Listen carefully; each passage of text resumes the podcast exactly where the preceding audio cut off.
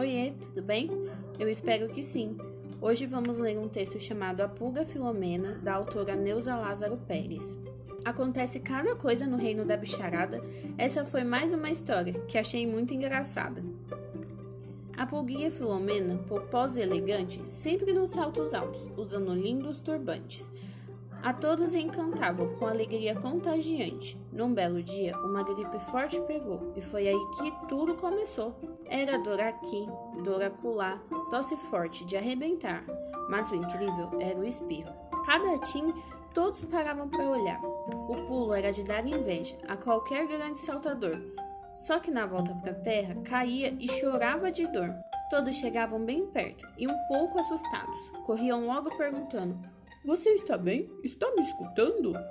Mas ela regalava os olhinhos, não entendia muito bem o que acontecia, e quando perguntavam seu nome, meio confusa ela dizia: Lofimena. O que aconteceu? Amnésia? perguntou o Pernilongo, e outra espirra acontecia. Atchim! Como é seu nome, pulguinho? indagou a abelha.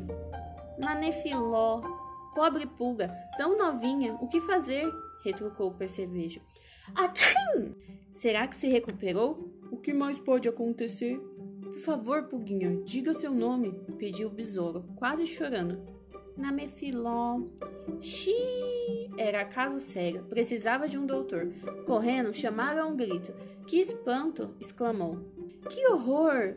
Nunca vi coisa parecida. Acho que sua cabeça afetou, mas tem que haver uma saída. E seus livros consultou. O grilo, muito sabido, começou a examiná-la. Onde dói? Conte para mim. Ah, dói minha bagaça, meu compesco, minha garribada. Pare, pare, pare. Não estou entendendo nada desta língua. Língua? Deixe-me vê-lo. Eu sabia, matei a charada. Os saltos foram tão altos que deixaram a sua língua enrolada. Vamos começar o tratamento. Repita, neste momento. A traça trancou um traço de trigo trincado. Eu repito, a traça trancou um traço de trigo trincado. Mas me diga, a danadinha fez isso mesmo, doutor? Agora outra. O caracol no acolchoado, o acolchoado no colchão e o colchão aqui no chão. Mas, doutor, quem está doente aqui sou eu, e não o caracol. Então a frase certa é: a pulga no acolchoado, o acolchoado no colchão e o caracol que vá para o chão. Vejo que está melhorando, o seu bom humor está me animando.